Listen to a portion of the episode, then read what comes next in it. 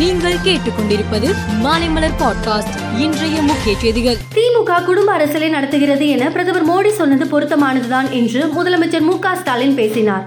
பேரறிஞர் அண்ணா தொண்டர்களை தம்பி தம்பி என்று அழைத்தார். கலைஞர் பேசும்போது அனைவரையும் உடன்பிறப்பே என்று அழைத்தார். அதனால் இது உள்ளபடியே குடும்ப அரசியல்தான் என்று மு ஸ்டாலின் தெரிவித்தார். தமிழக அரசின் தலைமை செயலாளர் இறையன்பு நாளையுடன் ஓய்வு பெறுகிறார்.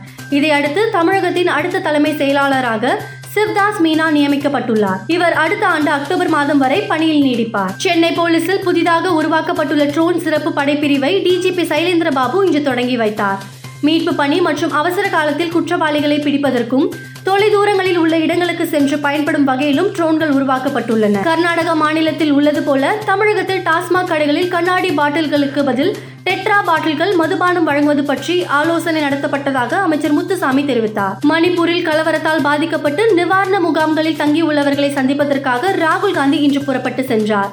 இம்பால் விமான நிலையம் அருகே உள்ள சோதனை சாவடியில் ராகுல் காந்தியின் வாகனத்தை போலீசார் தடுத்து நிறுத்தினர். இதனால் பரபரப்பு ஏற்பட்டது. நிதி நெருக்கடியால் பாதிக்கப்பட்டுள்ள இலங்கைக்கு எழுநூறு மில்லியன் டாலர்கள் நிதியுதவி வழங்க உலக வங்கி ஒப்புதல் அளித்துள்ளது. இந்த நிதியில் சுமார் ஐநூறு மில்லியன் டாலர்கள் பட்ஜெட் ஆதரவிற்காக ஒதுக்கப்படும் என்றும் மீதமுள்ள இருநூறு மில்லியன் டாலர்கள் நெருக்கடியால் மோசமாக பாதிக்கப்பட்டவர்களுக்கு ஒதுக்கப்பட்ட நலன்புரி ஆதரவிற்காக ஒதுக்கப்படும் என்றும் தெரிவிக்கப்பட்டுள்ளது. ஜப்பான் நாட்டில் உள்ள ஒக்கினாவா மாகாணத்தில் உள்ள நகோ நகர நதி திடீரென அடர் கருஞ்சிவப்பு நிறமாக மாறியது. இதை கண்ட உள்ளூர் மக்களும் பார்வையாளர்களும் பீதிக்குள்ளானார்கள். அங்குள்ள ஒரு மதுபான ஆலையில் உள்ள குளிரூட்டும் அமைப்புகளில் ஒன்றிலிருந்து கசிவு ஏற்பட்டதாக தகவல்கள் வெளியாகியுள்ளது. மேலும் செய்திகளுக்கு மாலை மலர் பாட்காஸ்டை பாருங்கள்.